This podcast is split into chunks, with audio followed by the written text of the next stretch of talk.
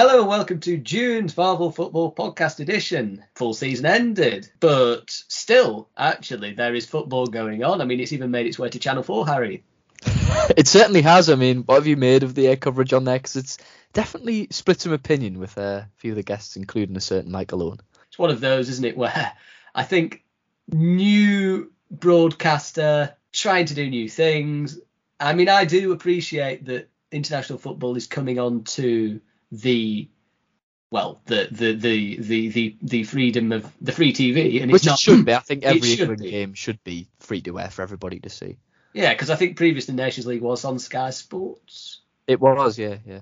Yeah, now what we have is it, it- it's a lot more um, well accessible. Uh, it what we, we've had we've had games on ITV. Now they're all on Channel Four. All the England games are on Channel Four uh, as part of a new revolution for the channel, I suppose. It's not really been renowned for sports in the past. I think uh, Gazzetta used to be Channel Five, did it not, or did it use Channel Four as well? I think a long time ago used to be Gazzetta, where that was like no, it was Channel Four. Because I'm I'm trying sure to think of other sports because I mean, I don't think the obviously the Olympics was always on BBC, but was the Paralympics? Paralympics was on Channel, Channel 4, 4. yeah. Horse racing used to have a, a home on Channel Yeah, 4. John. Now ITV now, isn't on it? Channel Four. Yeah, it's ITV now. ITV had Chamberlain, TV. isn't it, who, who usually does it now. So yeah, it's not been renowned for sports as Channel 4, to be fair. Obviously, Paralympics aside. So to get its hands on the on, on this on this tournament is quite a big thing for it. Like you say, mi- mixed results with the coverage. I haven't minded it too much. For me, you know, football's football. Anyway, you you yeah, so long as they are not completely talking out of their backsides, the people on there. I think I think I don't think it's too bad. That's what this podcast's for. Got us too. yeah, yes, yes, yes. To be fair, I realise I introduced you, Harry. I didn't even introduce Johnny me, but you probably got that by now if you if you've been listening to these podcasts. Random wittering man with accent isn't really recognisable, talking to clearly Geordie man from Newcastle. Someone asked me, they said, Johnny, what is your accent? Recently, and I said, you know what? I don't know, because there's someone in the office, Harry, and they said, are you chasing middle classdom? I said, you, you do have quite a middle class. I said, I said, going. you know what, dear girl? I think I might be. God, God, skipping outside, isn't it? My God.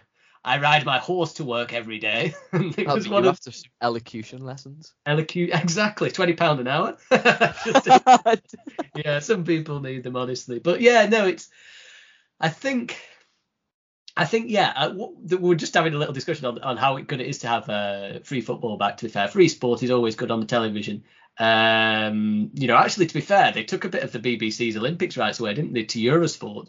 So they- Yeah. you, which was a bit sad because I think the Olympics are one of those where you should always have the whole thing, even though it had the the main things. I remember when I was younger, remember when it was the London Olympics, you Yeah. used to have red button and you could see everything. Uh-huh.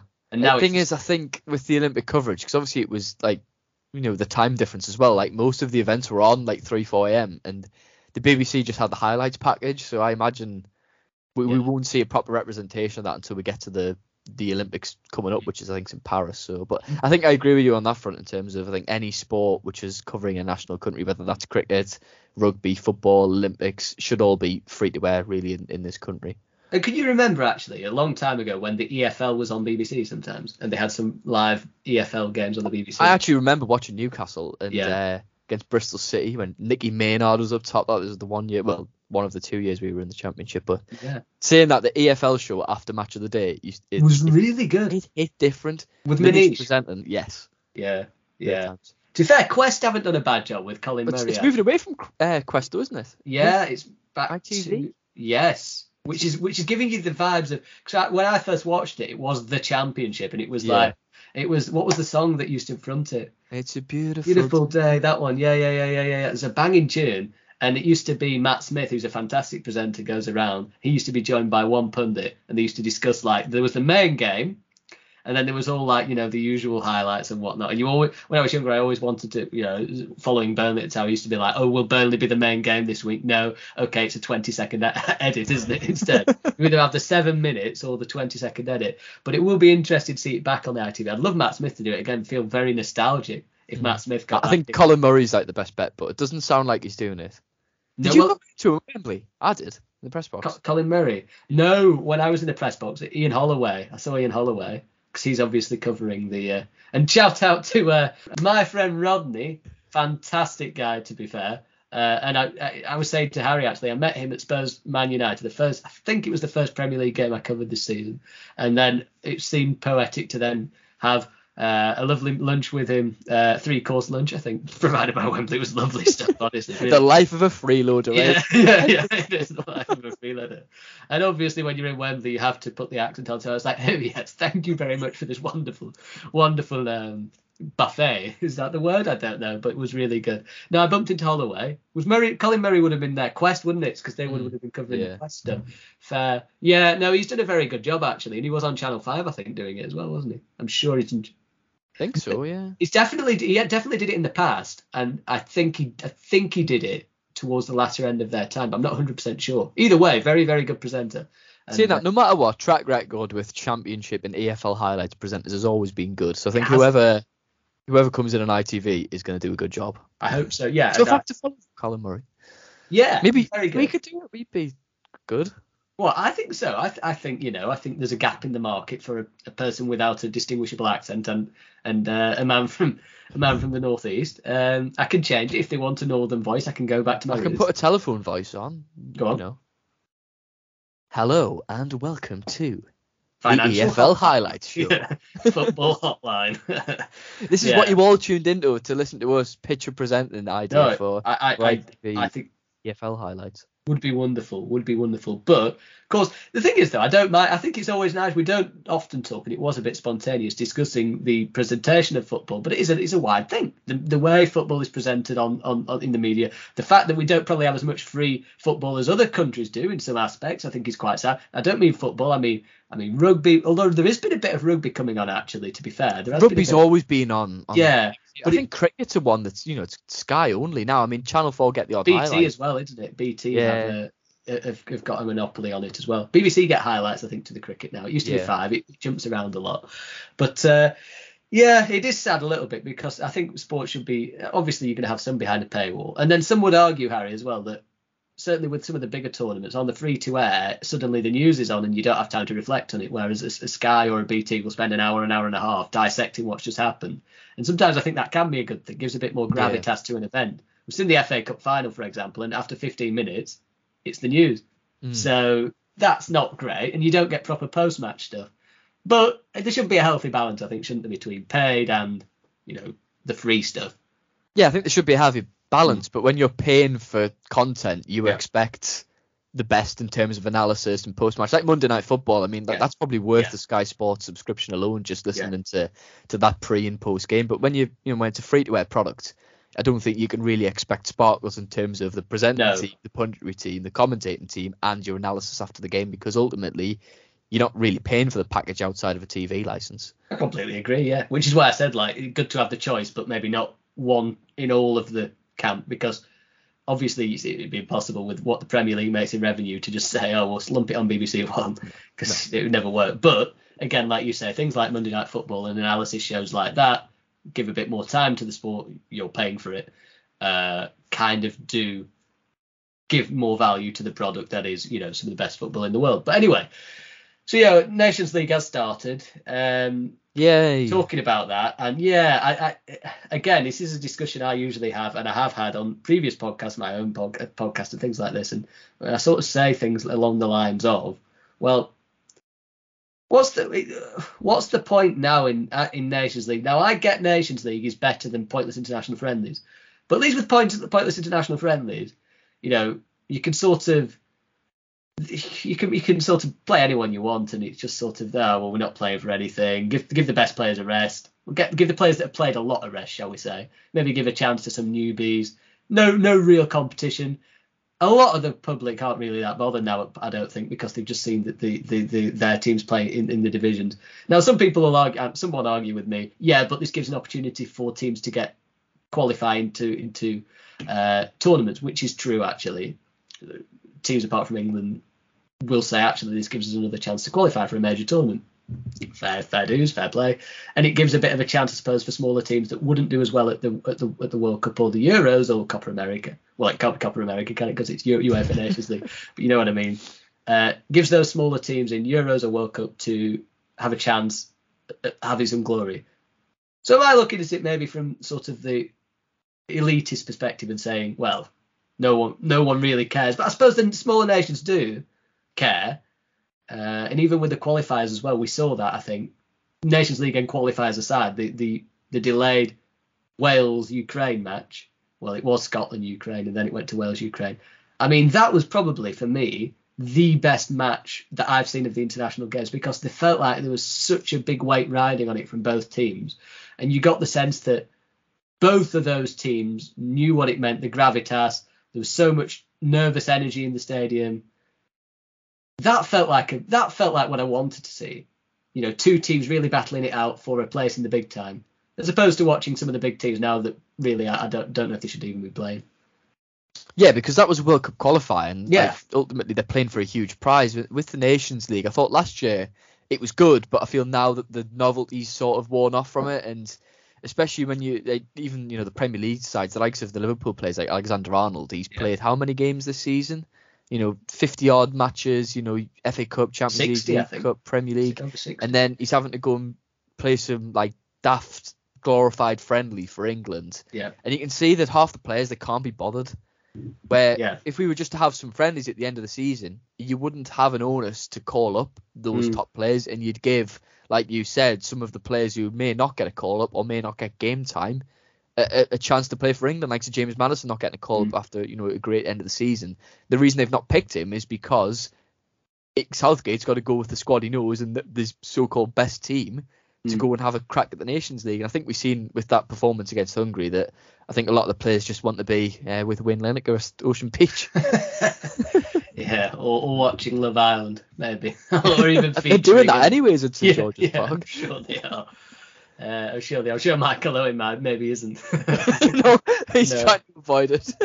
I think he is. I think he was asked about it on Channel Four actually, and he says I got I, I, I- I came out here to avoid that, which is which is fair. Um, I think I think it's been reflected though. I mean, France losing two one to Denmark probably wouldn't happen. You know, in, in not no disrespect to Denmark, but I mean to be fair, it could happen. We saw we saw France lose to Switzerland in, in, in the Euros, and, and, and we've Denmark are a very decent team, probably one of the most underrated teams in Europe. But again, a potential upset against France. Croatia won, France won, and again, you probably on another day expect France to take that. Czech Republic two, Spain two again. Uh, Luis Enrique's Spain, a bit of an identity about them now, albeit not the same Spain team that, that dominated 10, 15 years ago, but a promising group of young players, blended with a bit of experience and an outstanding coach, probably the best international coach um, around. Uh, you know, two two with Czech Republic, probably a bit of a of a of a surprise result in terms of what we see on paper and what we expect from nations. Um, so it's not been not just England really that's faltered a little bit uh, with the Hungary game. It, it sort of happened with a few of the bigger nations. They're not quite delivered maybe as they should. I mean, Netherlands also a big nation, but beating Belgium four one, you know that that that that you wouldn't you wouldn't have that on paper. No. Um, is there a danger as well then? You know, we've got all these players playing so many games. I mean, it's just gonna. You've got a World Cup at the end of the year. Strange timing, of course, but all these games, no proper rest, no proper time to have a break, go with families. They're going to be mentally, physically. We, we have this conversation every year, but in the in the in the pursuit of more money, more financial gain from the likes of UEFA and FIFA, players are going to end up being mentally and physically destroyed when it comes to some big tournaments, and both countries and clubs are going to suffer the the consequences of that, aren't they? Yeah, because I think we've we've talked about this previously and said that players aren't probably not going to play as long as you see, you know, like said Buffon playing until he's like 42. Yeah. It's it's the retirement age is probably going to, you know, I would say the average retirement age of a footballer now is around 35. I honestly think in the next 10 to 15 years time it's going to be around 32, 33, and that's just because of the demand of games. And look, I'm not saying footballers got a hard life. I mean, Christ, they haven't, but you you've got to feel for them in terms of the the physical part of the game and the mental part of the game as well. Mm. And like you look at Liverpool and Man City last season, the end part where they just kept winning and winning every single week, and the demands were there. Having to go and play Champions League midweek, you know, imagine the, the toll that'll have took on them. We're now Yeah. having to ask players to go and play in a World Cup. You know, a week late, I think it was because we had the first game on or the second game, aren't we, England Yeah. at, the, at the World Cup? So Yeah. we're literally going to finish playing the Premier League and then a week later fly up to Qatar, try and get acclimatized to that country, train, and then play straight in an international tournament for a, potentially a month. You can see why, and I know a lot of people got annoyed by this. You can see why the FA are actually pushing for big six teams to not play the week before the end of the season. I saw that. Yeah. What's your thoughts on that? Because I think there's a lot of people that I, I see the argument of going, hang on, why are we giving these teams special treatment? But ultimately, we all want the winter of our lives. We want to see England win a tournament. And in my Yeah. case, if this is going to strengthen our hand, which it will, look, rest is great for the players. Yeah. Then I'm, to be honest, I'm all for it. So am I. Yeah. Um, so am I. I mean, I think the wider question I come, the wider discussion that comes out, and it only proves the likes of Jurgen Klopp, Pep Guardiola right, is the five substitution rule, and obviously it is coming in. I think next season, Yeah. uh, it's coming into play. But I think it has to be the norm because while we think, oh, why are we changing football? Football's changing from behind, you know, from beyond what we see on the pitch because we're suddenly we don't realise it, but we're suddenly having more games being played internationally, getting more tournaments Yeah. coming in. Of course, the Champions League's going to be reformed soon, so we're going to see more games in the and Champions with League. TV rights as well, I mean, like most of the your top teams are playing two, three times a week. Well, exactly. So when when when when it comes to this five substitution rule, I was behind it before because you know when so many top managers are saying it, you've got to listen anyway. Um, and when you see the steady increase in matches across the season, then I think you're bound to uh, you need something to to give, and that way would be, I suppose, that if a team like Manchester City are winning three 0 and it's 60 minutes in, they'll probably take maybe a defender off or another defender off, which they wouldn't be able to do before, give them some rest. But does it But- not give an unfair advantage to those Hmm. top sides? Because I think it definitely makes the fight for Yeah. bottom sides. You say, for example, Leeds are beating Man City 1 0 with 20 Yeah. minutes to go. Yeah. You know, they are able to bring on another two superstars as Yeah. opposed to, you know, just the- the standard three, then it's going to give them a huge advantage, isn't it? It is, but then it will give them an advantage. But you've got to also bear in mind that City are going to be playing more games generally.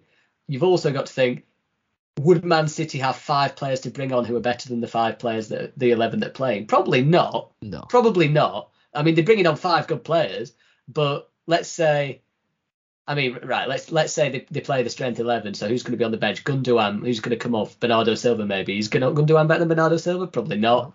Uh, then you might say, okay, Ake will probably bring- be on for Yeah. Stones or yeah, is Ake. Yeah. Probably not. Then you're going to bring uh, maybe maybe Grealish on for Sterling. Toss of a coin, I'd probably still have Sterling for, for me over Grealish. Um, then maybe Alvarez for Haaland because they're the two new Yeah. boys.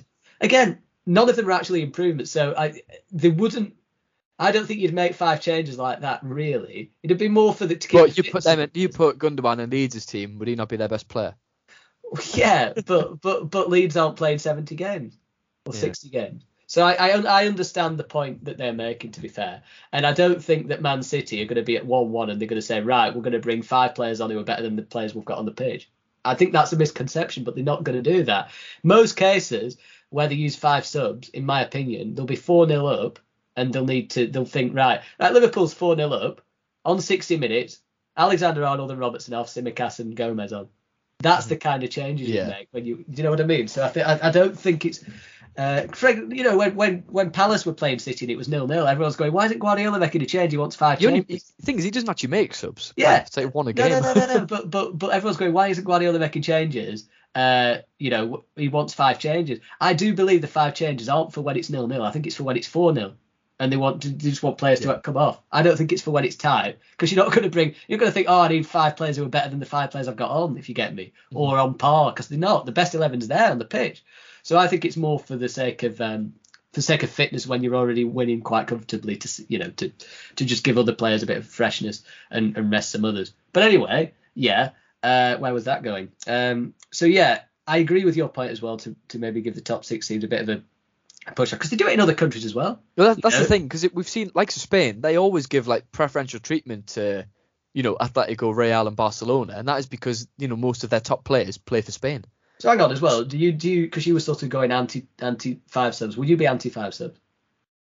Um, on the grand scheme of things, I'm, I'm to be honest, I'm on the fence with it. To be fair, I know it sounds like a bit of a cop out answer, but Cheers, I Mike. see the I see the positives and the negatives to it. I think that the bottom sides will suffer. The top sides, you know, your teams like Arsenal, who are kind of not Champions League level but aren't too far off, are going to gain advantages from it. Yeah. And the bottom sides, who have not got a lot of quality, will will fall short and drop points against teams that are able to bring on, you know, that little bit of extra quality. So I think that oh, if anything, it'll make the gap between the top sides and the bottom sides a little bit larger. But I see the argument in terms of yes, these top sides are playing, you know, two, three times a week and they've got big squads, then, you know, you may as well use them. And like you kind of led towards theirs, they're not going to be bringing them on when it's nil nil or one one. They're going to be bringing them on when it's four five nil, and they're Mm. genuinely just using it for a rest. So yeah, I see the arguments to it, but I can understand why a lot of bottom teams aren't happy. But when you look at the consensus of managers out there, every manager in the league it seems wants the five subs. So Yeah. if they want it, then you know you've got to. They know best ultimately. Well, again, it's not like football's staying the same. Football's changing, like we've said. The get the schedules are getting more rigorous. The ta- the rests are getting shorter. Um, because football's governing bodies are seeing more money each time we come up with. Like you said, the Nations League on paper is better than international friendlies, but really is it is it is a cash grab, isn't it? I mean, the idea as well of uh, uh, which I was shocked with Arsene Wenger coming up with the idea of a World Cup every two years. I really was. I mean, the only way Yeah. that would work is if you ditch Copa America and you ditch Euros, and then it's like, you know, Thing is, I I know what he's thinking because he's going well, do the Euros and the Copa America every two years, and have an international tournament every year. But you've got to consider like player welfare and like look Yeah. how knackered the top internationals are at this Nations and it's like the argument I always say: if you do something too many times, it's like having Christmas twice a year. Yeah, the, the novelty's gonna it's gonna take the shine off it, isn't it? Like Yeah. the World Cup's so special because it's every four years. Exactly. Yeah, and you get you, you get England v Brazil or Argentina, and then the Euros is like a really good tournament as well, as is Copa America. Um, but yeah, it, it, it it absolutely takes novelty off, and then I imagine players lose that novelty. Fans def- definitely will. Some fans won't. Some fans want football every single day of the ever, but most most don't. I don't think most like. But it's why the Super League wouldn't have succeeded other than the money was because we'd be, you know, when we see Liverpool versus Real Madrid, we all get excited because it's not Yeah. something we see every week. When Yeah. you're getting it every two weeks in playing in, in Saudi Arabia, who's bothered? Yeah, well, you might be because your your your your club's owned uh, by the state of Saudi Arabia, no- more more or less, but not the um, not the state. as the. Premier League say. Uh, yeah, well, yeah, it's not. It- are we doing that with like those inverted comma bunny ears, that kind of thing? Legal binding assurances. that Legal binding issue, right? Okay, good. So, yeah, I it, yeah, very, very, very, very sort of, yeah, it's what I I don't. Do you like the way football's going? That's a tough question. No, I don't. Because I think that I think the transfer fees have gone ridiculous, and that's ever since Neymar and PSG. And I think the PSG's influence on football is very, very damaging. To be fair, Yeah, I think that like look at the Mbappe deal. I think that's something we should probably discuss. Yeah. I mean, Christ, they had Emmanuel Macron, the president of their country, Yeah. essentially joining in the negotiations with them. Yeah. Shouldn't be allowed, really, should it? no, no, no. Can you imagine Boris joining in the negotiations? Well, Boris joined in the negotiations for the Newcastle takeover. yeah, yeah. Uh, we love our football. Uh, there was no party here, but I don't think it would be. Uh, no, I don't. I can't imagine that quite going as successfully. But no, But we you're see it, right. like as well with UEFA and Mm. obviously the threat of the Super League that they're kind of making the Champions League more and more like an old boys club where uh, is it 2024 2025 they're bringing in this new ruling where say for example West Ham finished fourth and Arsenal finished fifth Arsenal qualify for the Champions League because they play okay, no, no, not quite. From what I understand, it so you have the top four, right and then the two highest seeded clubs across Europe in terms of UEFA coefficient will is also. in terms of the in terms of like so England will be top this year because of the amount of trophies that we've won No, no, no, no, no. So uh, I, I think it's down to the club. So if, if say Manchester United finish seventh, Manchester United's coefficient would be very high, probably. It- Yeah. I don't know. I don't know off the top of my head. But if they were of the highest that didn't qualify in the league naturally, whether it be top four, top three, top two in their respective leagues, if they were one of the two outsiders that were the highest ranked, they would also qualify. I that's, believe. that's that's not fair No, so I they could finish seventh and like Yeah. Newcastle could finish fifth and Yeah. Man United qualify for Champions League Yes, That's is what I understand. What I understand. But have you got I, a source I do. Heinz ketchup. but I think it's uh, that's no. I think it can be tinkered with. It can. I mean, it, oh, there's two years to go until this comes into play, so it can be tinkered with. It can be looked at. But from from what I understand, that's what they're looking at. So it would be I don't think anybody can be happy with the way the football's going. no. It's just turning more and more into a money grab, and I think as longer we go on, like the Super League, eventually it will happen. Like there's, there's nothing any of us football fans are going to be able to do on that front. I think As much as they'll try and hide it, let's be honest, they're all working behind the scenes now to, to think of something else to try and, you know, these owners are trying to grab the game Yeah. from the fans, and eventually they will succeed because money always wins, doesn't it? But I'm going to try and spin it back on you. Like I don't think anybody can be happy with it. I don't know whether you are, but No. for me, I just think it's where we're losing our losing our game slowly. Yeah, I think so. It, it- I think the the only way a Super League could possibly work is if there was relegation and then each of the each of the leagues had an opportunity to gain some kind of promotion. But the problem is that there would never would be because essentially the Super League is all about these owners who are, you know, maybe frightened of the threat of the likes of PSG and can't compete with them financially, the American owned football clubs, wanting to cash in on mega money every single year and create a monopoly. So there'll never ever be a relegation. It would essentially be a glorified NBA where we'd have 20 or 30 clubs parading around the world like the Harlem Globetrotters. Mhm. Yeah, I uh, yeah, it potentially. I mean, do you do you have a time frame on this? When do you think it's 10, 15 years less? have you seen how much football's changed in 10 years? You look at it, you look at transfer fees in the last five, in the last 10 years alone, Well, Ronaldo went for 80, didn't he?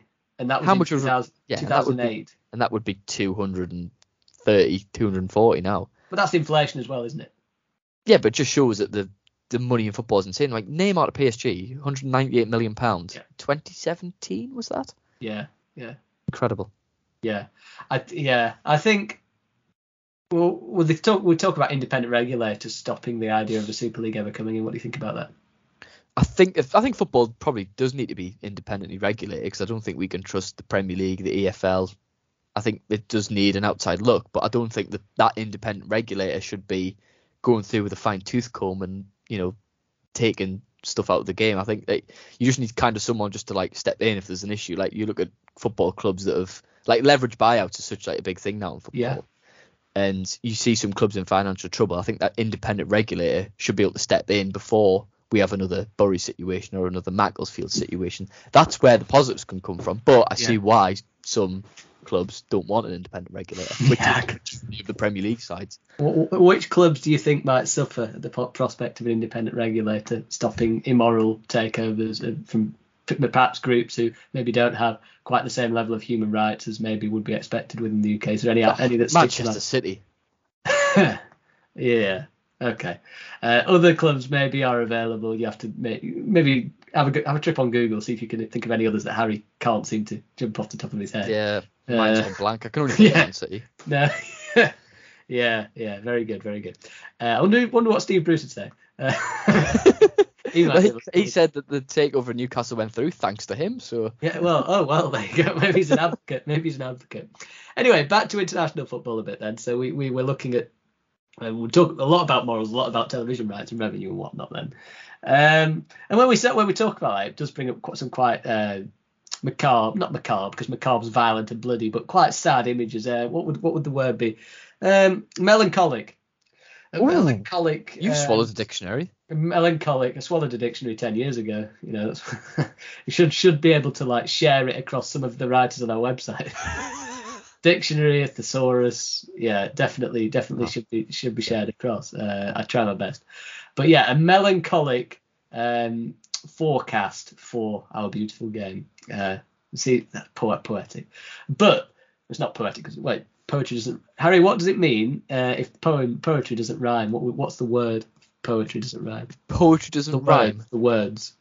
Yeah, if there's no rhyme within poem. This is a tester for you, isn't it? My man's gone. Blank verse. Blank verse. Yeah. So this is that's very that was a blank verse. You wouldn't think I got an A in English, would you? No, absolutely not with some of your No. writing. No. yeah. yeah. D line. Um, but or, or what is it now? A grade three? Grade four? Only the youngsters of our. Um, I have to, I have to, I have to ask Adam. he used to write for our website. Phenomenally talented writer. D- writes for BBC now, amongst other people. Your mate Charlie as well. You could ask him. my, uh, my mate Charlie's a genius. Charlie Rowan, shout out to you. You're a very clever man. Adam as well, shout out to you. Good luck with your uh, A levels. Um, so I'm uh, sure he'll be chuffed for that. He will, he will. Sat through an hour of this. and Going, fuck, Johnny's. I'll make sure to edit out that F. but, uh, anyway, yeah. So back to the international football. It's it's one of those where as I say, we've we've had a we've had a mixed set of results because teams are chopping and changing and flipping and flopping and not really. Um, you know, not really taking Nations League maybe as seriously as some others. Some some are, some aren't. It, it means more to others, I guess, than some of the bigger nations.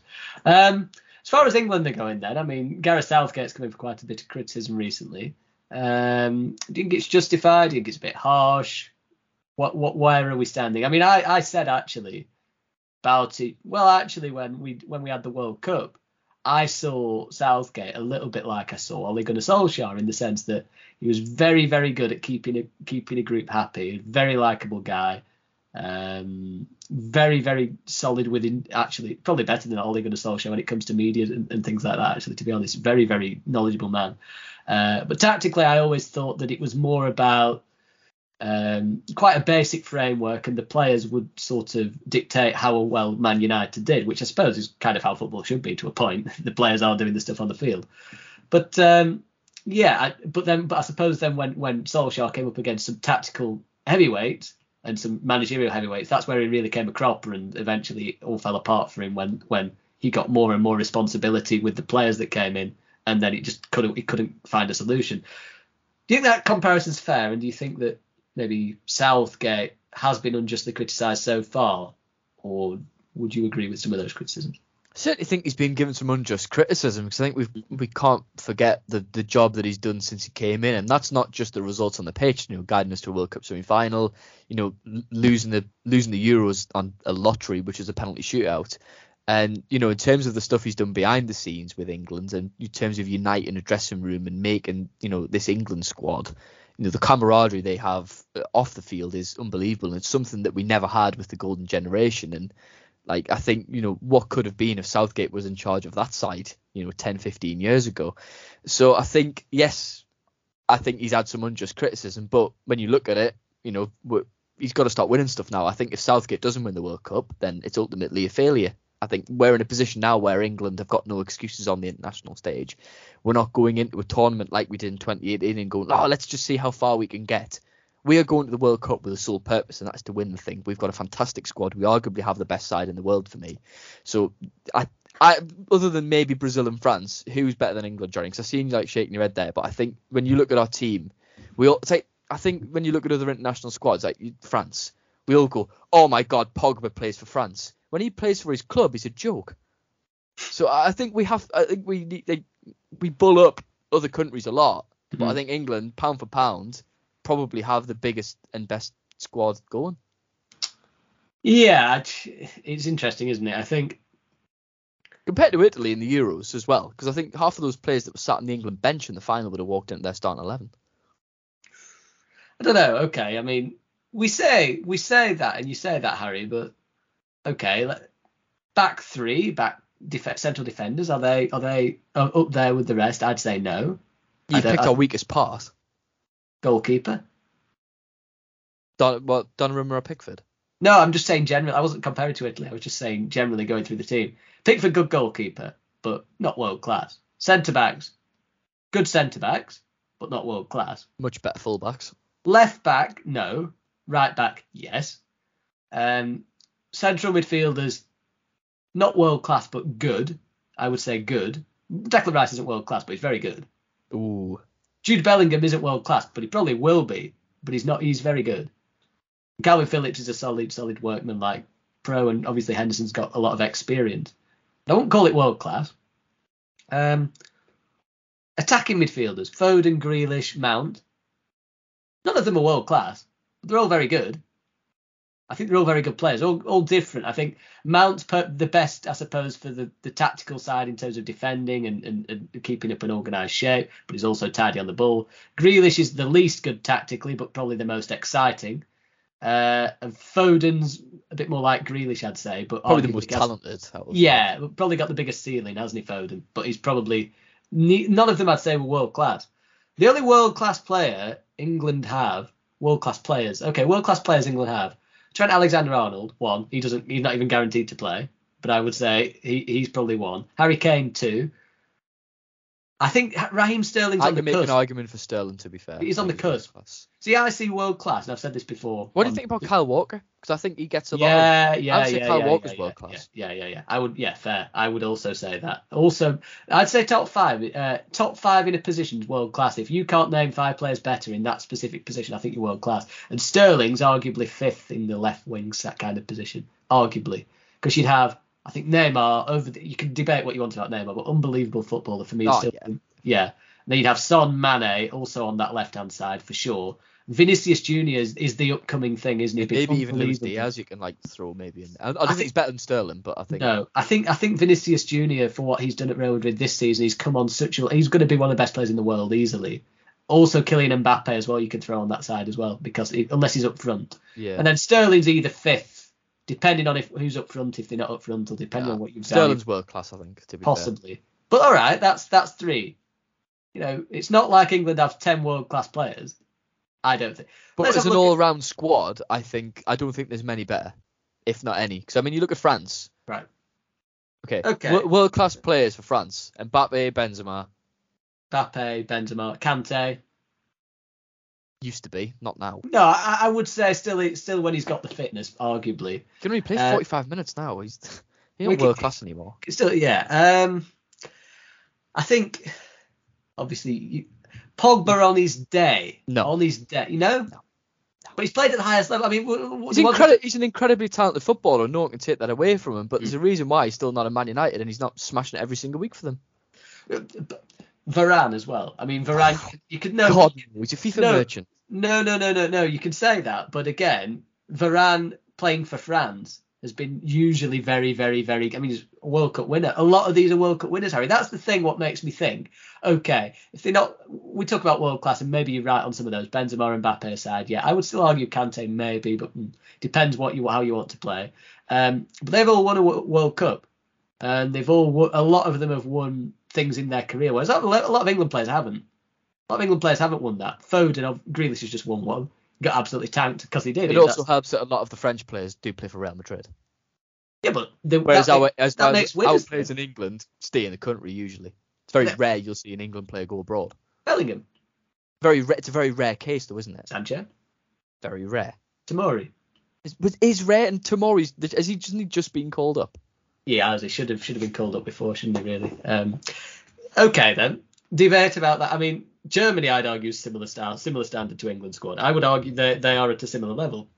For me, I would say we have a better squad than Germany. I think the only two I would say the only two sides I would say you could go probably better than England, maybe France and Brazil. I think Brazil are probably the Brazil favourites to very win. good. Yeah, Brazil. Brazil are the favourites, and I think Yeah. a lot of it. What do you think of the argument regarding the climate in Qatar? I know a lot of these uh, How do you mean the weather, climate, or just the, just the human rights generally? That's not great. The we- the weather. Weather. All right. It's Okay. like supposed to be all week, but I think it's a big disadvantage for England because obviously we don't have the time to acclimatise and like 40 odd degree heat. It, Yeah. it doesn't mix well for England. I think if anything, it strengthens the hands of other countries. Not use it as an excuse, but I think Yeah. it's not ideal. No. Yeah. Um. Yeah. Fair point. I don't know. I, I, there'll be ways of doing it, won't there? I mean, England. Last time we played the World Cup in Brazil, England were terrible, weren't they? Mhm. Uh. So um. What was it out on? It was out in the groups, wasn't it? In Brazil, I think. Yeah. Did we Yeah. finish bottom? Because Costa Rica won the group, didn't Yeah. Yeah. Yeah. Costa- yeah. Yeah. Costa- it was Italy Italy, and England Uruguay. out. Yeah.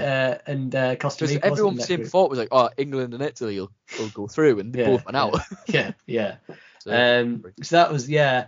I don't know. I, I think I think there's ways of finding it because you could say that, but then what about Germany as well? They they're gonna have that problem. And what about Yeah. what about European teams? European teams are good. Well, maybe South not American Spain. teams, I think, likes of Argentina and Brazil, will, will benefit massively from. Yeah, quite possibly. Yeah. In terms of World Cup, who, who have you got? Who do you think? Brazil for me, I think. I, I would say Brazil. It's been a while as well, hasn't it, for Brazil? Um, but they've got they've got look. I mean, the, the, the two goalkeepers, Alisson and Ederson. Might, that's Yeah. unbelievable, isn't it? that's I mean, that's, that's two world class players in one position. Exactly. For me, I think though that I mean on that level, I do think Alisson this year has shown himself to be a, a sizable distance above Ederson, just on a shot stopping level. I mean Ederson's uh, passing second to none, isn't it? Best in the world probably. With Neuer, Neuer's always been good at that. But uh, yeah, I think I mean those two, Marquinhos as well, very good centre back, very very good centre back. Um, Uh, Fabinho doesn't even start regularly because Casemiro's there. Bruno Guimaraes is on the bench for them. That's the biggest eye opener for me. Yeah. Like a player of his quality sat on the bench.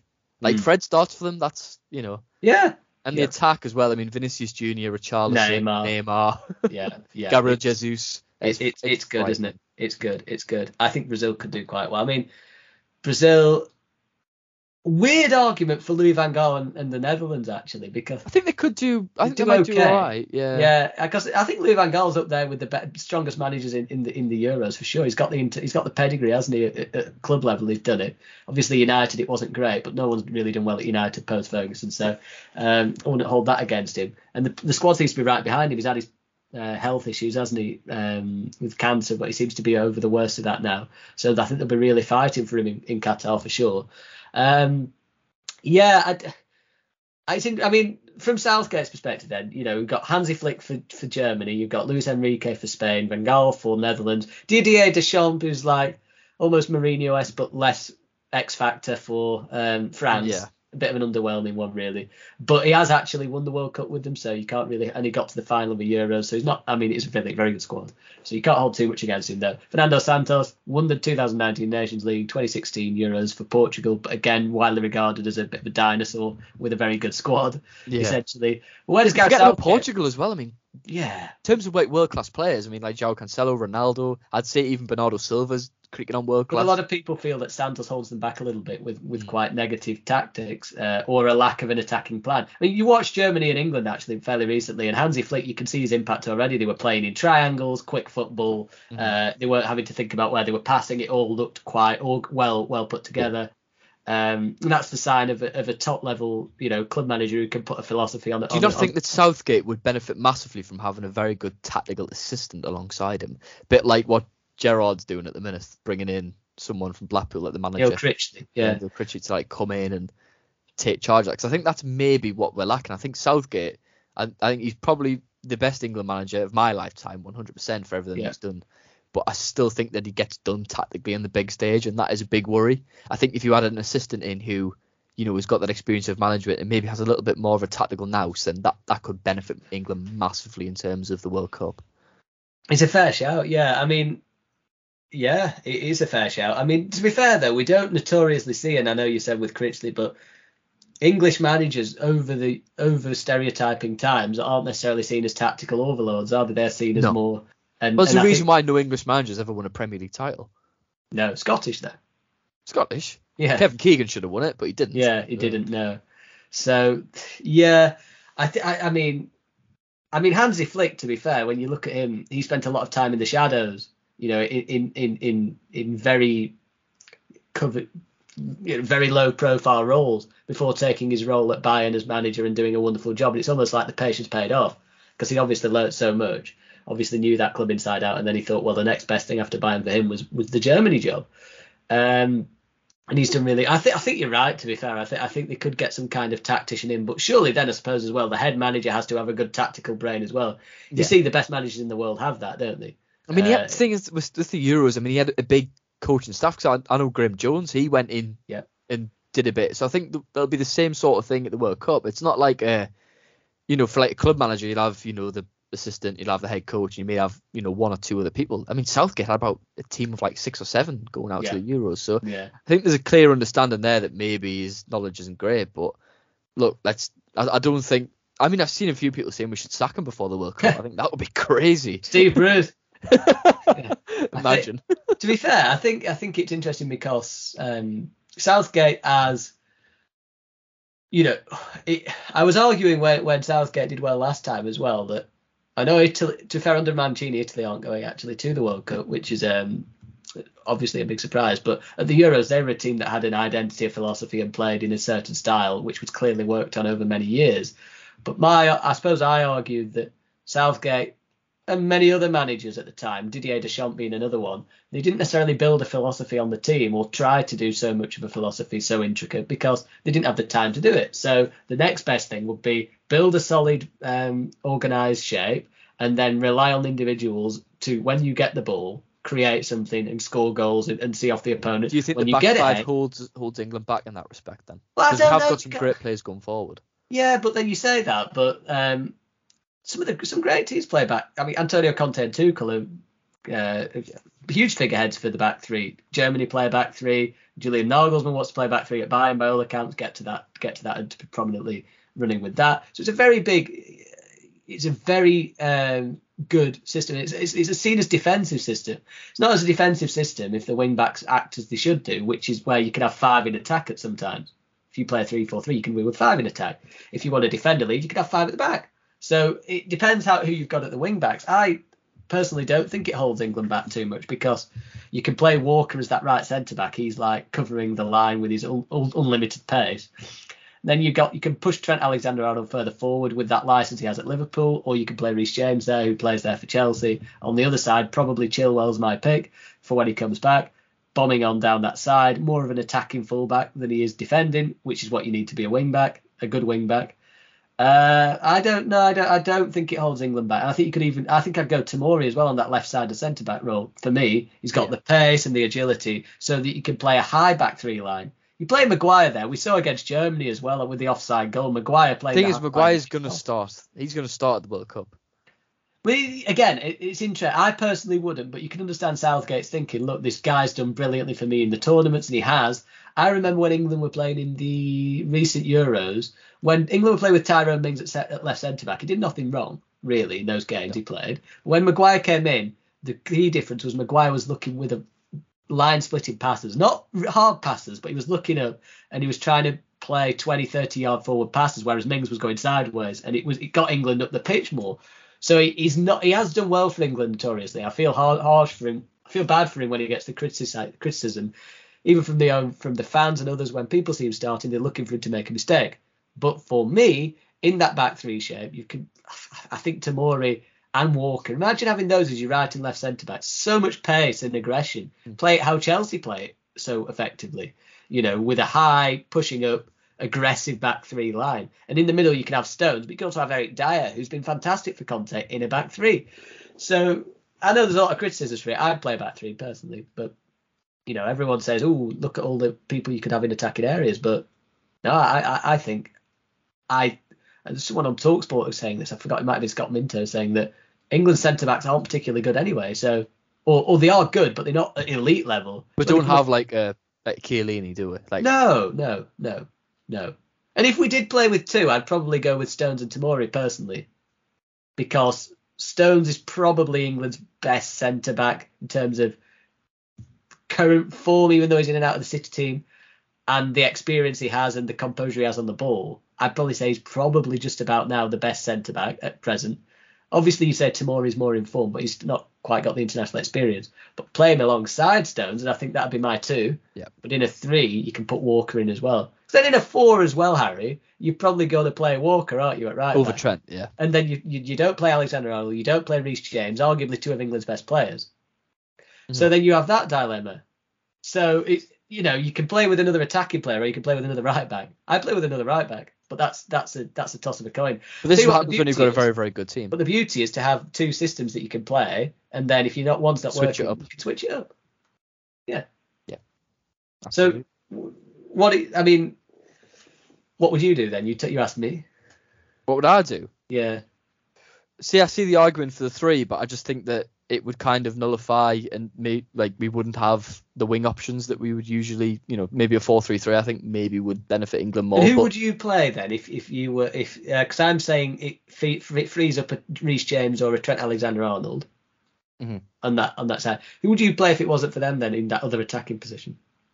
What? And so to be honest, I think you could get away with Trent and four-three-three as long as you have like a Declan Rice kind of there to maybe fill in for that position when he wants to get forward. Because we've mm. seen it, you know, it works at Liverpool. What about Reece James? This is the problem when you've got fantastic fullbacks. I mean, you you would say that Reece James is more suited to being a, a right back in a four. Yeah. But he plays in a back five for Chelsea. Yeah, exactly. so, Walker's probably the only one that plays as a, as an out and out right back. Yeah. So what do you do there? Because if you're playing a back four, I'm starting Kyle Walker. Yeah. Because you're not going to play him as a centre half, are you? No. We've seen the argument for Trent in midfield, but we've seen him play there before, and it's definitely he's much better as a right back. And plus, if you play a 4-3-3, really, Rice is more of a number eight, isn't he? Mm-hmm. So you'd have what would you have? Rice, Bellingham, Who would be your, your other midfielder? Kalvin Phillips, wouldn't it? You'd have to play Be Kalvin. Phillips, yeah. Yeah. Yeah, but then you That'd be enough defensive. That would be enough defensive cover for Trent to No, play but right then, back. then would you not play 4-2-3-1 and just play with slightly deeper wingers? Because that's like a 4-2-3-1 usually.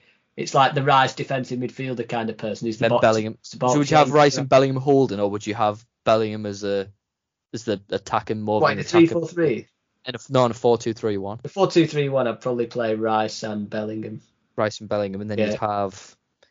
Would you? I think I'd be tempted to put Grealish through the middle, but I think. He'd play Mount, won't he? I think Southgate. Oh yeah, play Mount. I mean, it'll probably be Sterling, Saka, Kane. Sterling, Foden, No, Mount. play Saka, I think, won't he, over Foden?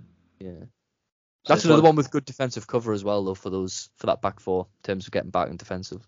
Yeah, but the thing is, yeah, uh, I don't know. It's it's it, the thing with the thing with England as well. I think the thing with Southgate, and he has done a phenomenal job, and I think agree best manager of the 21st century for England. But you look at the way England won those games; it was a bit of a lottery in certain moments, wasn't it? Like you felt like Germany, there was the The Muller chance, if they Muller scored chance. that, then I think they probably would have went out to win that game. yeah, and it was a huge game. with Kane and the penalty. Yeah, yeah. You know, so there, there was a, the only convincing performance in that game was the Ukraine, wasn't it, against Ukraine? The Ukraine win. Four and then the thing is, even in the groups as well. I mean, like Croatia was a dicey one 0 Yeah.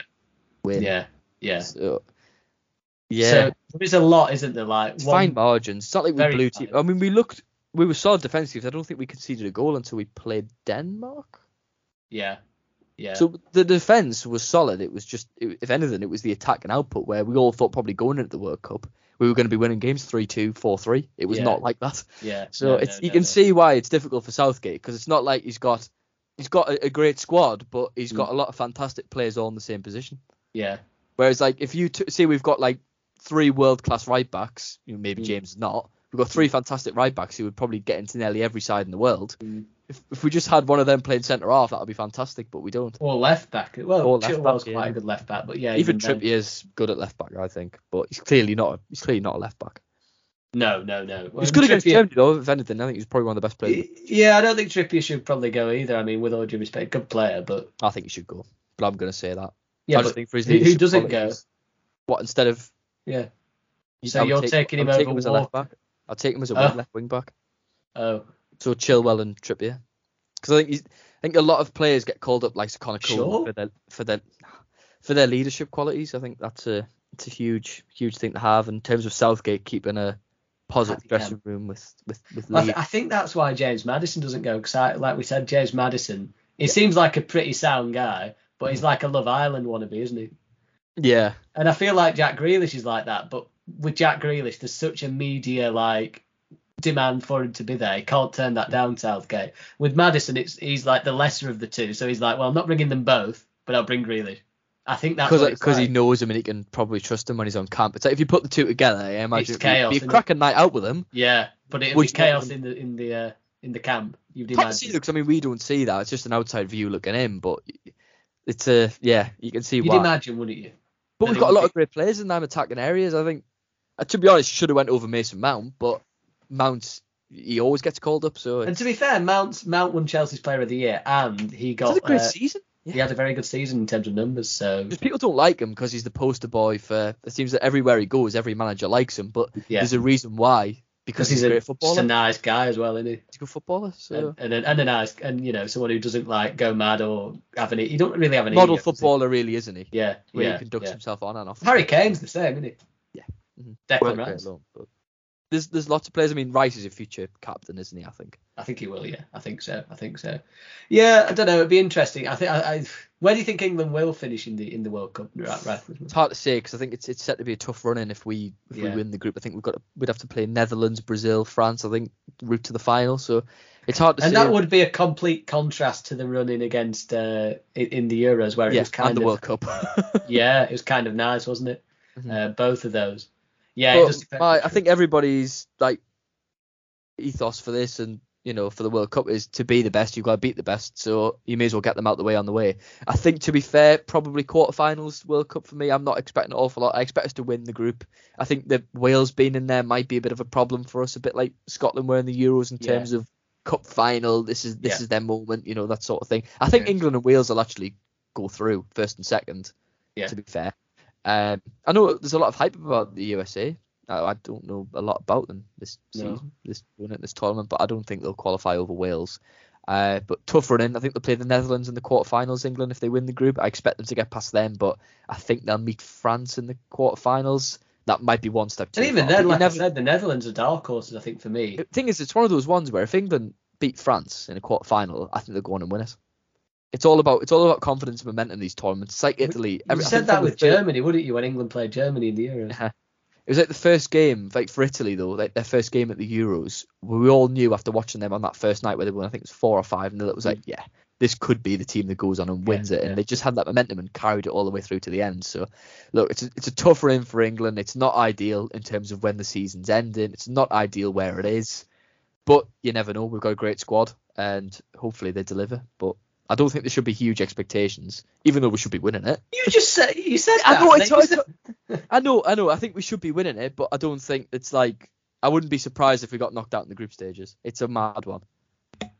the you group never know. stages of Wales, the US, and Iran. I've seen us get. I've seen us get knocked out. I've, I've Well, there was the 2010 with Algeria um, and Uh-huh. Slovenia, USA. USA, and that was second, wasn't it? Everyone said, "Oh, they will easily get, they'll easily get uh, first in that." No. Because they had the, the Sun's headline was like easy, and it was like Yanks. That was Yeah. all like done. So it was yeah, them. Yeah. yeah. When's the Sun ever got anything wrong? I've been, I've been I've been scarred too many times by England, but I think that we should be going there to win. Yeah. But I wouldn't be surprised if we fell short yeah. spectacularly. I'm think I don't know whether you're the same, but I think you're going to come with some philosophical approach here of how we're going to get knocked out. And I don't know. I don't know. I haven't really thought about it too much. To be fair, too much. Think about too much. To be fair, at the moment, there's a few months, a long month, well, six months or so till till the tournament near enough in November, and then goes into December. So I don't know really. I mean, there was a lot of people saying. I mean, on Channel Four they were saying, "Oh, what, what's it going to be like when players take the knee in Qatar?" And they're going to be like, "Oh, that's what they were sort of saying." I mean, Qatar's not necessarily known for not that, but it, it's got its other issues, hasn't it, in terms of um, in terms of all of that going on. Um, what do you make? What do you make about the whole kind of um, you know? Because I it started to there was quite a lot of coverage about taking the knee, blah blah blah. There always has been. It's ramped up again because Hungary booed it, didn't they? Hungary booed the knee. But what are your general thoughts on the whole matter in terms of like should I, it never offended me. In fact, I, I, I understood the message of the of what, what was trying to be said. Some people said it was it was uh, the movement of Marxists trying to corrupt the game, which I thought was a stretch, to be fair. But I guess they make a some people make a valid point, not on that, but on the sense that when you go to a country like Qatar to play football, and you and you you go to take the knee, well, this is a country that you know homosexuality and, and, and LGBTQ plus is basically illegal. And there's so many other moral issues that go on over there. Um, slave labour, supposedly, and women's rights are very much limited. Uh, so how far can you really go with like going over there? Obviously, you take the knee, but then you, you sort of play and have ignorance to all the other issues that go on. do you not think, if anything, though, it's like if anything, it's only going to bring a good message to people maybe running that country to change the way that I they hope so. change the way that they govern their country. 'Cause I Yeah. think like the the take and the knee thing, I understand. Like, I think a lot of people don't actually understand the message of what's behind taking the knee. I think they just see the whole thing of like, oh, it's it's a whole thing around the Black Lives Matter thing and it's Marxist, like stuff that you brought up there. When Yeah. really it's not. It's just you know highlighting, you know, an issue of of So racism. someone and said, do you think that uh, Jordan Pickford's leaning and thinking about the Communist Manifesto when he does No. it? Obviously not, is he? But the thing is, we- we've seen players who have their own gestures, like Wilfried Zaha. He won't take Yeah. knee. No. I think it should be the player's choice, but Yeah, ultimately, yeah. if any, it, it, it's it's it's a positive message that it's given out, and if that's going to help to break down barriers in countries and you know make a, a change for good and better in countries like Qatar, then I think. Although to be fair, be all for Qatar. I, I think it's less about certainly less about Black Lives Matter in Qatar as it's No. more about it's, it's certainly a lot about other things. Um, but yeah, I mean Matt Le Tissier uh, has his own.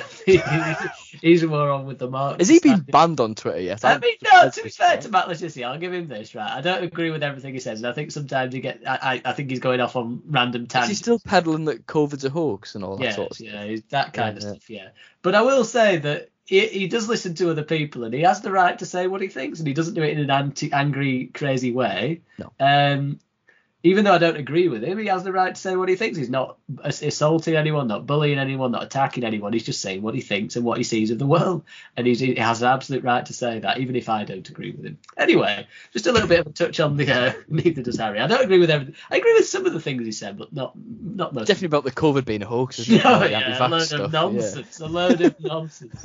um, but uh, yeah, on the on the topic of the Premier League, then just briefly, and, and just football in general. Well, well, actually, we'll just touch on Zidane first. The, expected that Zidane might take over at PSG. Uh, really? Might not yeah. do, but he might do. Harry's favourite club, which is ironic because he's also, you know, Newcastle are also owned by a club that are significantly wealthier than most other owners.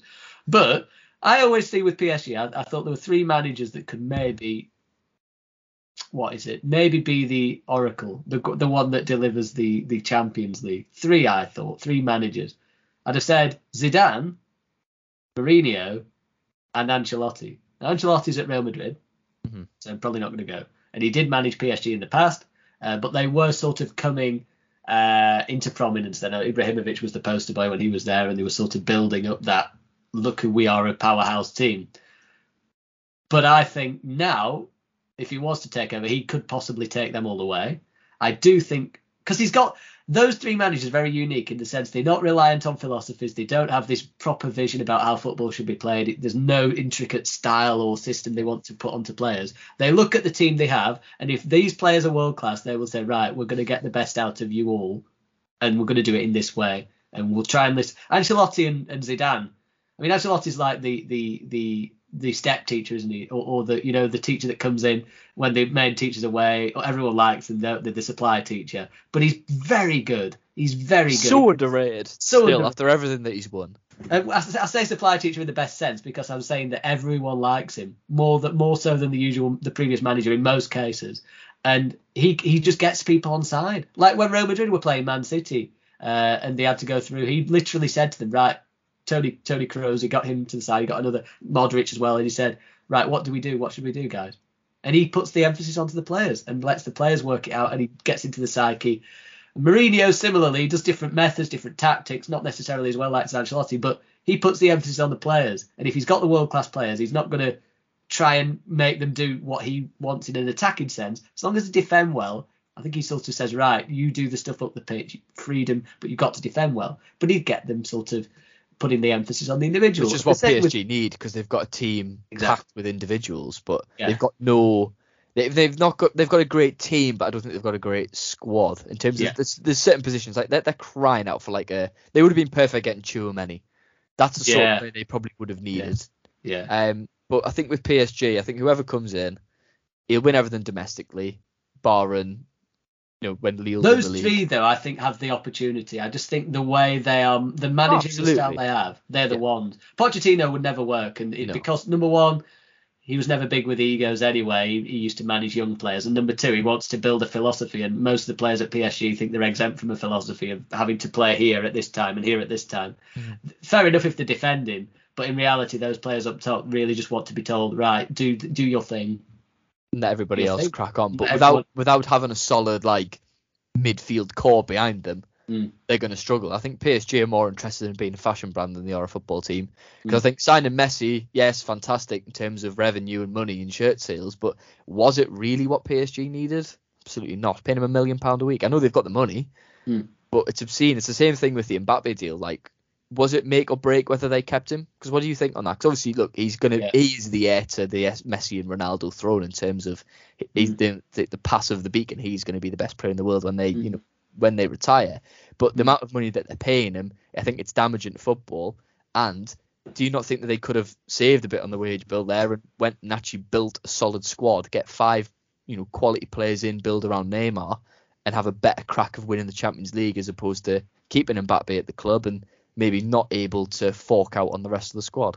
Oh yeah, I thought it was obscene, uh, obscene because I think it's everything that's wrong really, and why it's such a difficult club to control. It's everything that's wrong with football in the sense that the, the person who should be in charge of the football club is the manager. The manager should be the one who has all the authority. But when Kylian Mbappe is basically the manager now, Supposedly the contract gives him a very big say on how the club's run. And look, Kylian Mbappe, by all accounts, is a really nice guy. He's apparently I think it, really. it can be good that though. Do you know what I mean? In Mm. terms of like, because we, we had a little chat off there. I'm not going to get into what we said about Yeah, a certain yeah. football club and a player Yeah, behind the scenes mentioning something about a manager.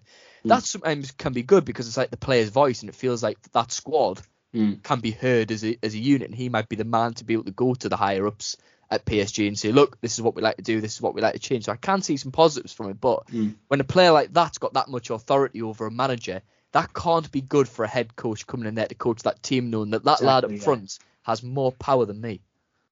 Yeah, but by all accounts, Mbappe's got a, a big say in whoever comes in. So that manager, head coach coming in will know he's got the backing of Mbappe, and he's got the backing of Until it goes wrong. till it goes wrong.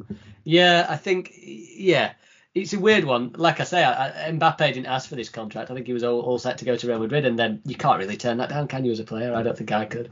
If I was a player and I got that contract, a million a week, But how With- much was he going to get at Real Madrid? Because surely you get to the point where you're that rich. Does it really matter how much money you earn?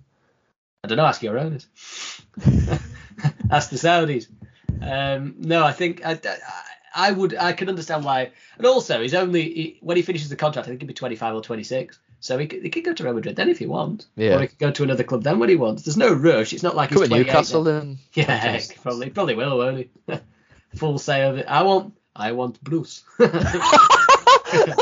yeah, you watch, you watch. He And will. Steve Agnew and Clemence as his assistant. Yeah, yeah, he will, he will.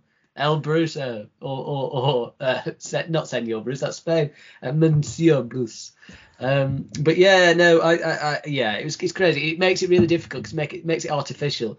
Like you say, it makes the the head coach's job very very difficult because he's basically at um, kindergarten as opposed to um, as opposed to a football club because he's having to like make sure everyone's happy and, and all of that. I mean, Zidane can do that, but he's a disciplinarian too, so he, I think he has a mix of both. He did he won three successive Champions League for Real Madrid, didn't he? And that's unheard of.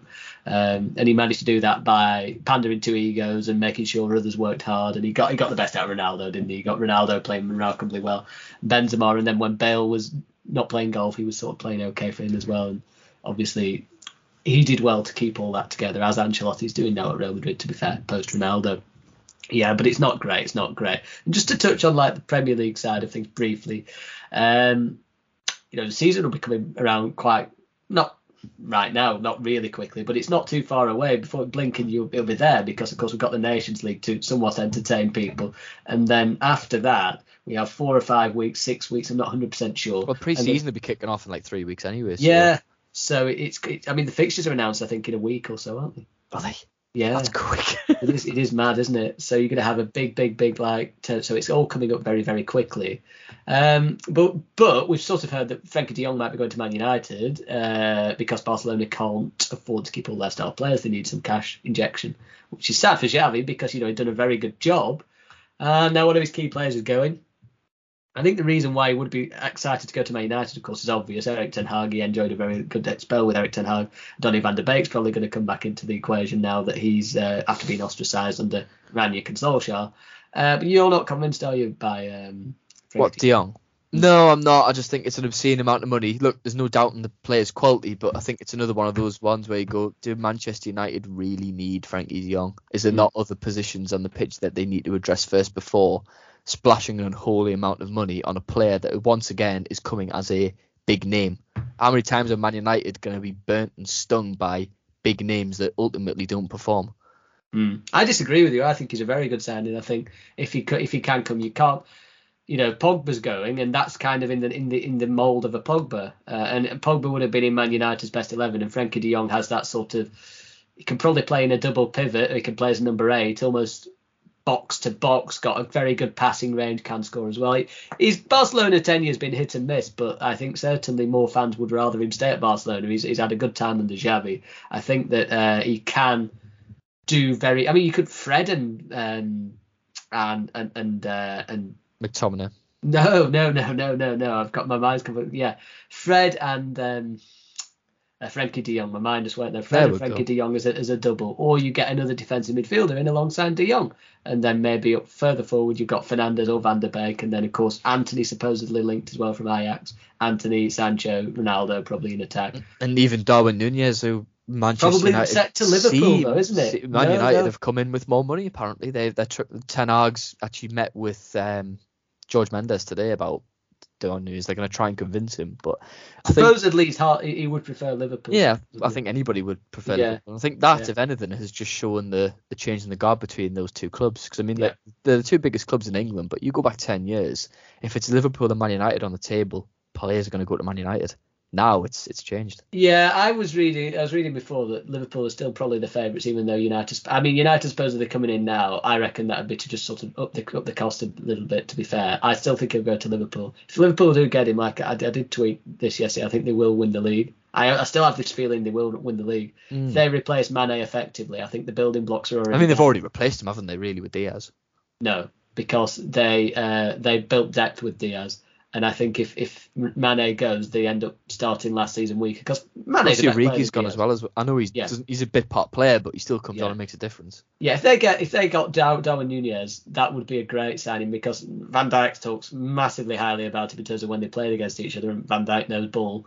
He's also done very very well uh, uh, for for Benfica. Clearly a very good player because he's got the physicality, the speed, and also a, a, an eye for goal. Left sided attacker or striker, so he's got the versatility. Yeah, I I think they will. I think the building blocks are already there for them. With Man City, they brought in Erling Haaland, who will be very, very good, I think, but they're going to have to adjust to him. I think Liverpool have already got the building blocks from last season, as long as uh, from the January with Diaz and, and Carvalho coming in now as well. So if they get Nunez over Nunez over the line, I do think um, I think they will probably pip City, based on the fact as well that City's won the last two. So you've got that added motivation just to get it over the line, and I, and I do think that is a genuine thing. Like when they got 98 points the season before City won it, they said, right, we're going to kick on and we're going to make sure we do it this time. They got 99 points to win the league. So I wouldn't be surprised if they managed to do it. So long as they change, though. I'm just thinking in terms of like Nunez coming into Liverpool potentially. It's a massive change for them in terms of like they're going to go from having a sort of like a Firmino who's more of like a false nine, Jota, these are small sort of agile strikers to go into Yeah. a big target man. Do you think Liverpool will have to change their focus, like change their? I don't, I, I don't, I don't think so so much because he, he also plays left-sided attack as well. So it's not like you're getting someone who's just predominantly a big strapping centre forward. Like Haaland is, a, is for City a big strapping centre forward. Nunez has the physicality, but he's also got the technique, the His trickiness, first the touch ain't great though. No, but he's as, as you see the with the versatility playing left. If he was absolutely useless in terms of his uh, in terms of he couldn't do anything but finish, he wouldn't be playing wide left. Also, you've got to, you know he's got the versatility um, to deliver, and no, I think he did really. well. And also, Mane's first touch isn't brilliant. It, it No. varies, doesn't it? It- But he, he did phenomenally well in that forward position. When Diaz came in, he took left. Mane went up front. Mane had a new lease of life for a few months, which, so it's actually a shame that it looks like he's going to Bayern. Which you know that, that that's that's the it's a shame from that. I'm a bit surprised to be fair, but apparently Senegalese fans told him to go, so he's going. Tough one to replace him, isn't he, Sadio Mane? Because he's you know he's, he's he's to be fair, he's probably gone under the radar more than anyone in that you know, attack for Liverpool because it's all the focus has always been on Salah being the hero, Mm. but Mane, other than a few seasons ago, has been phenomenal for them since he arrived. Oh yeah, yeah, super, super, mm, yeah, brilliant, and always, I'm pretty sure always got over ten goals a season for them. Yeah. and he Salah's always got over twenty, uh, but but Mane over ten is still a fair, you know, that's not always easy even at a top club, but he's consistently been outstanding.